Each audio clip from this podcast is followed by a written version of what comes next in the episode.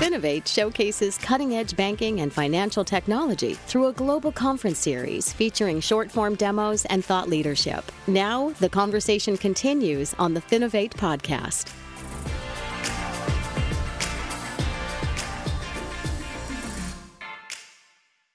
Hey, and welcome to the Finovate podcast. We're continuing our exploration of the Finovate Spring Best of Show winners. And joining me today, we have Tom Baran, head of partnerships at Nine Spokes. Tom, thanks so much for taking the time. Of course. Thanks so much for having me, Greg. So, as you've heard me say over the last couple of weeks, you can find all of the videos from Finovate Spring at finovate.com slash videos. I would encourage you to check out the entire Nine Spokes demo, and you can see what resonated with that technology with our audience there in San Francisco. But, Tom, for people who haven't seen that video yet, let's start by just giving us a quick overview of what Nine Spokes is all about. Yeah, I'll give you the elevator pitch. So, um, Nine Spokes essentially is a fintech, and we provide a financial um, management platform that can embed directly into the digital business banking channels of a financial institution. So think any type of channel. So that's mobile, desktop, um, anything that's not in person. Yeah, no, it's it's really cool technology, and I think the the demo itself clearly again resonated with our audience. Um, yeah, and, awesome. and let's uh, let's talk about kind of the the the way you're pointing the technology. And we've been hearing about open banking and data sharing for a long time, but it's almost been exclusively around you know, personal consumer banking. You were talking about pointing this technology towards small businesses. Can you give us just some examples or some ideas about the opportunities that open data and open banking can bring to that small business community? Yeah, of course. Um, I think when it comes to open banking and open data, we have definitely seen it kind of trickling into consumer, which is great. I think when it comes to a business, there are so many facets to a business that you have to understand. And sometimes, because of the way that applications and you run your business works, the bank or the financial institution can't see all of that. They can't see that 360 view. And so when when you ask me that question immediately what comes to mind is the idea of personalization.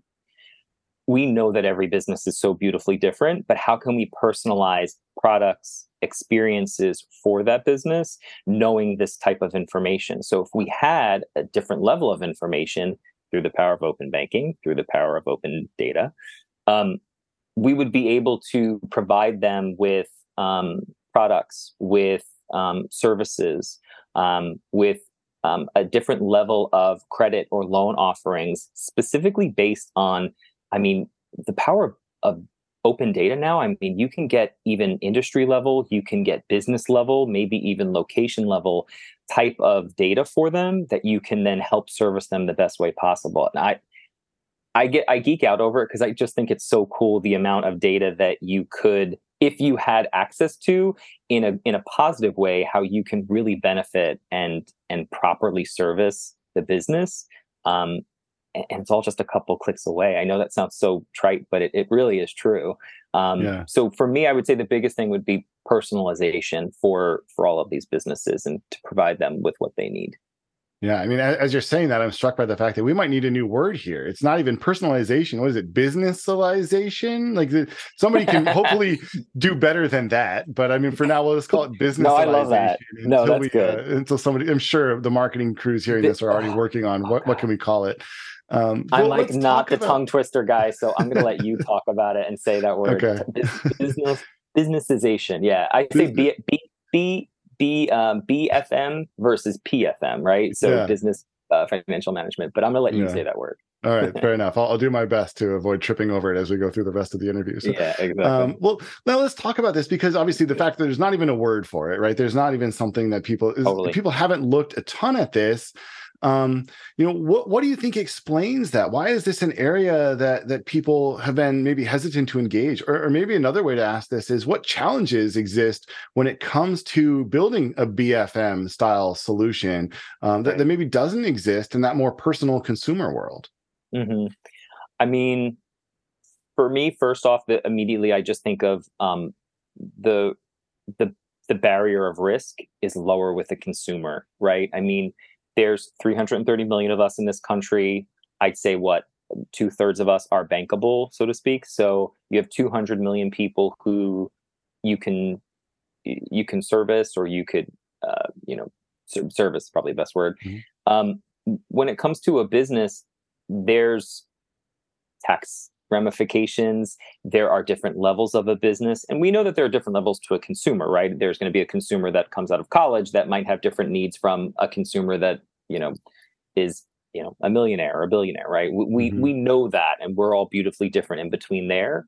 But I think that for businesses, it's an area where immediately you think of should I be helping a business because of all of, of the tax um, ramifications, the ability to have to provide this information and this data for them?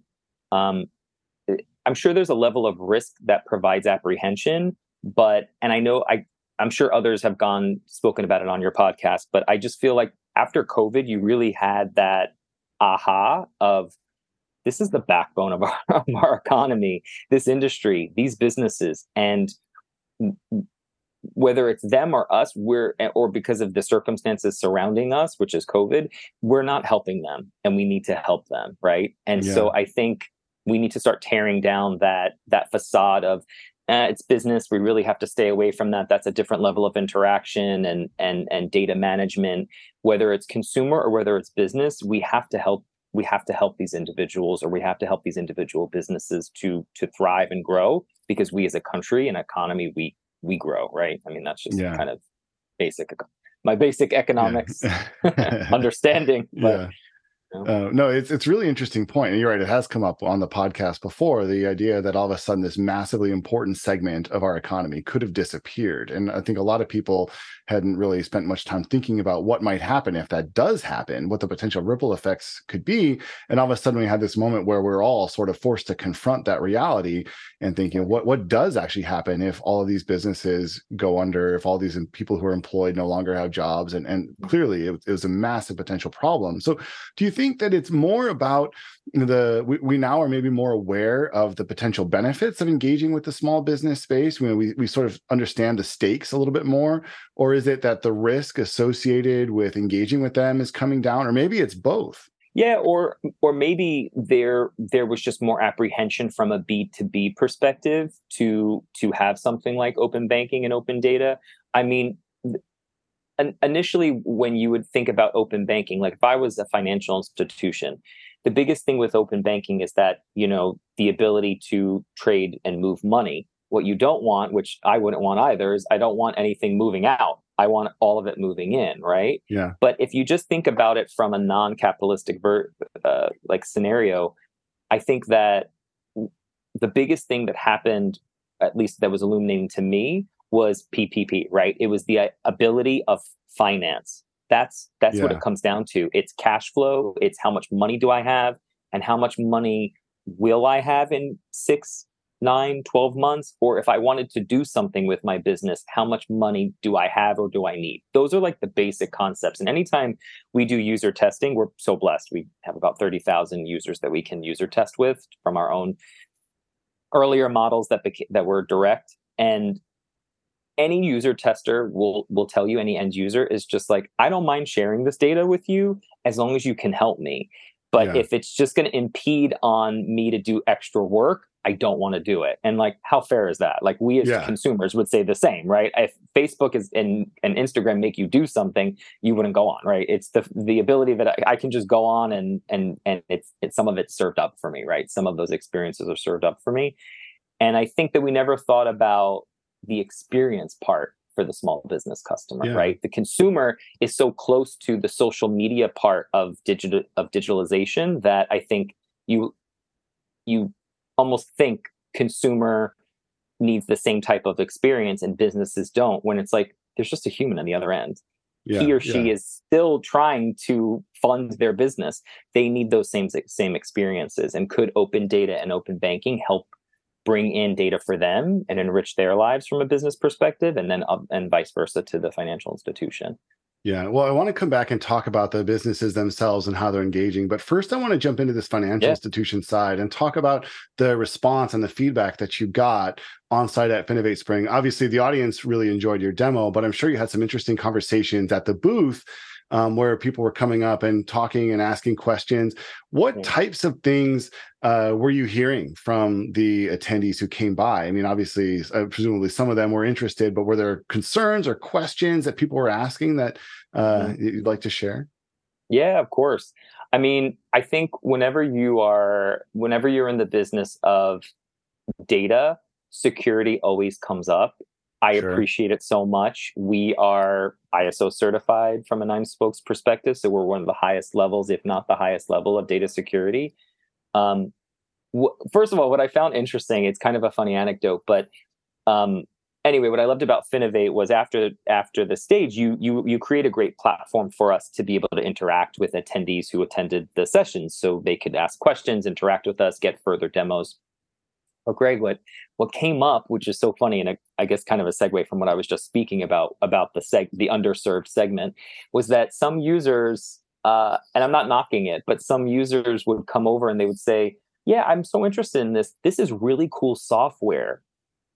Could we could this translate to consumer? Or, hey, this software is really cool. Could it go upstream? Could I do it for treasury? And in my head, I'm like, we could analyze that, but you know, I definitely want to help the small business, right? That's our passion, right? We want to help them. But Greg, I just found it so interesting mm-hmm. that it immediately, even now, three years later, we still innately go go the other ways, right? We don't yeah. always just think it, this is this is why we're underserved, right? Because we tend to think could this work for consumer but yeah it's the small businesses that still need it it just i found it so funny i was like yeah we could talk about it it's not something we, we might be interested in but i mean the software i could see how you would think that but no, it's, so it's I think, uh, and, and, it speaks to kind of a, a, common problem in the fintech space and the digital adoption space, which is you have the technology that is there, uh, but you need to change the way people think about it, right? Right. Um, and and so you know, I think this is that education side of it, where you say, here's a tool that helps out this group of people, and the fact that people are coming up and saying, well, could it help these other groups?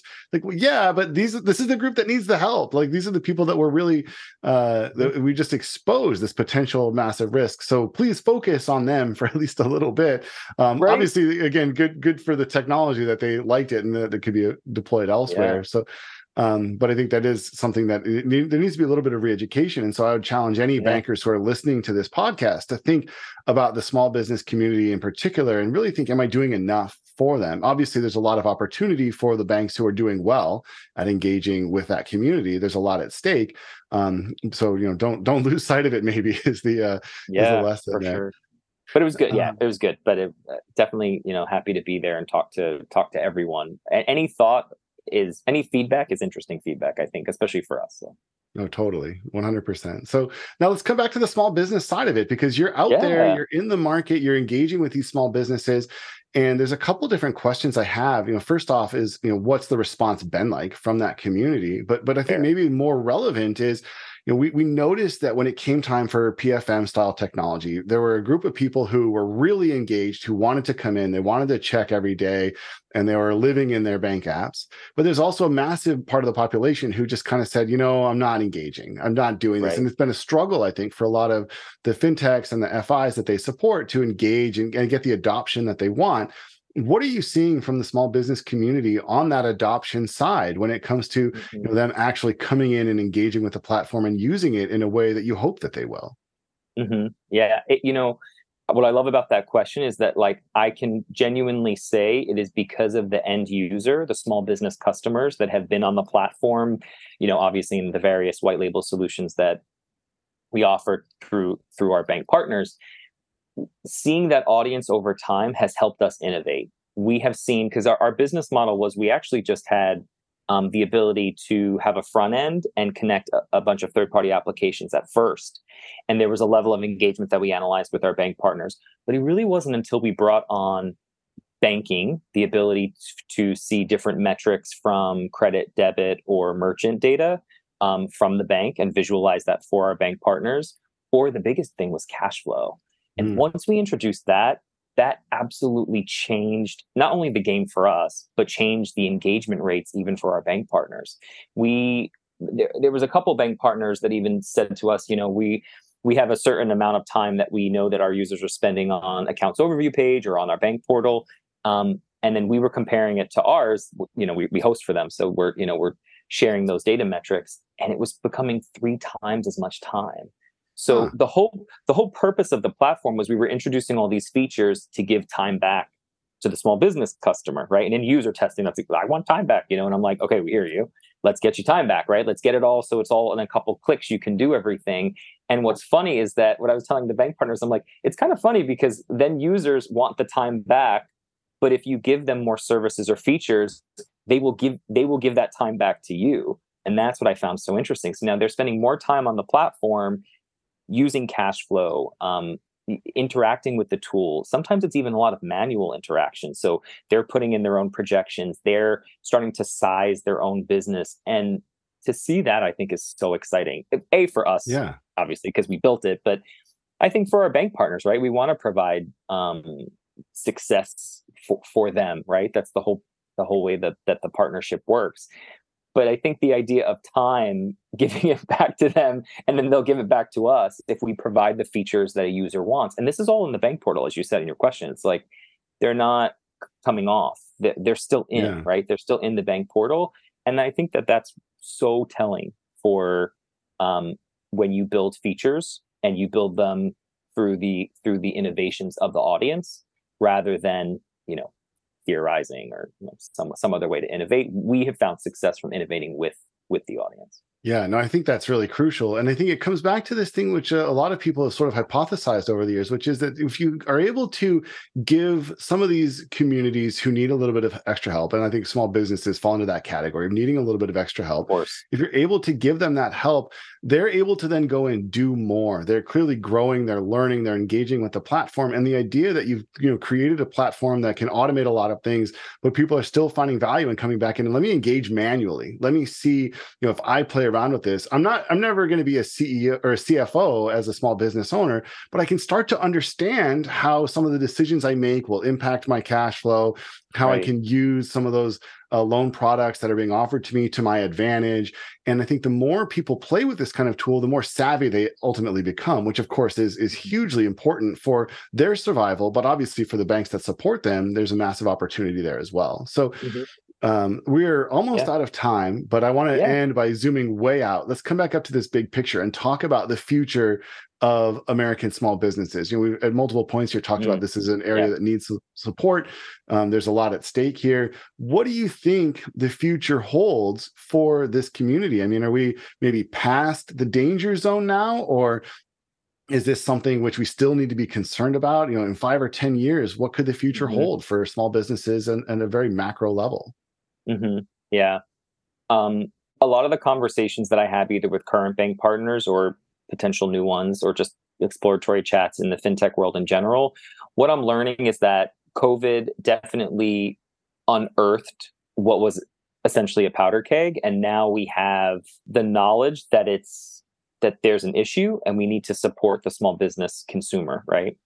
I think from there, it's about working with the financial institutions to make sure you put it on your initiatives to make sure it's i think it's one thing to be aware of the issue it's another thing to actually act and so what yeah. i really highly recommend um, you know is to just think about it even from not even just the big players but from the the the amazing community that is community banking and credit unions which 100% fairly bank um, the small business customer and probably have a level of of of different touch point and, and maybe even you know um, knowledge of them as well um, i think that you have to get it on your radar build budgets build initiatives to to to to build this these services and uh, what I would say, I've said it before, I you know, sometimes when people ask this, which is don't be afraid to work with with vendors like like us, like Nine Spokes. Like fintechs are are are definitely good. We sometimes are even okay and happy to work together.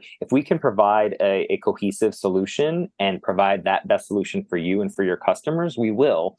Um, but I think it's not about being on the radar anymore, Greg, because I feel like definitely, I think COVID painfully, yeah. unfor- unfortunately, um, has um, illuminated that or highlighted that. But now it's now you got to put action to it. You know, yeah. financial institutions, you have to budget for it, put it on your initiative plan, and don't wait four or five years because especially the Gen Zers or the millennials of the small business community, they will not wait, right? We know that just from research on yeah. the on those cohorts. They won't wait technologically. We have to provide that that for them. Yeah, no, I mean clearly, I think you know it's it's an area that we need to continue to focus on. Um, again, I would encourage anybody listening to this to go and take a look at the full demo, look at the technology itself. Uh, the company is called Nine Spokes. I've been talking with Tom Baran. We're going to wrap it up here, but Tom, thanks again for taking the time, and I look forward to seeing what continues to roll out of the shop. Awesome. Thanks, man. It's so good talking to you. Thank you for having us. Um, Finovate's been great. So really appreciate the time with you. Excellent. My pleasure. The Finovate podcast is produced by Informa Connect in association with Provoke.fm Media. Check out Finovate.com for information on Finovate's upcoming shows and to learn how you can get involved. The discount code Finovate Podcast will save you 20% on tickets to all of our events. And you can email us at info at Finovate.com for information on sponsoring, speaking, or demoing. Thanks for listening.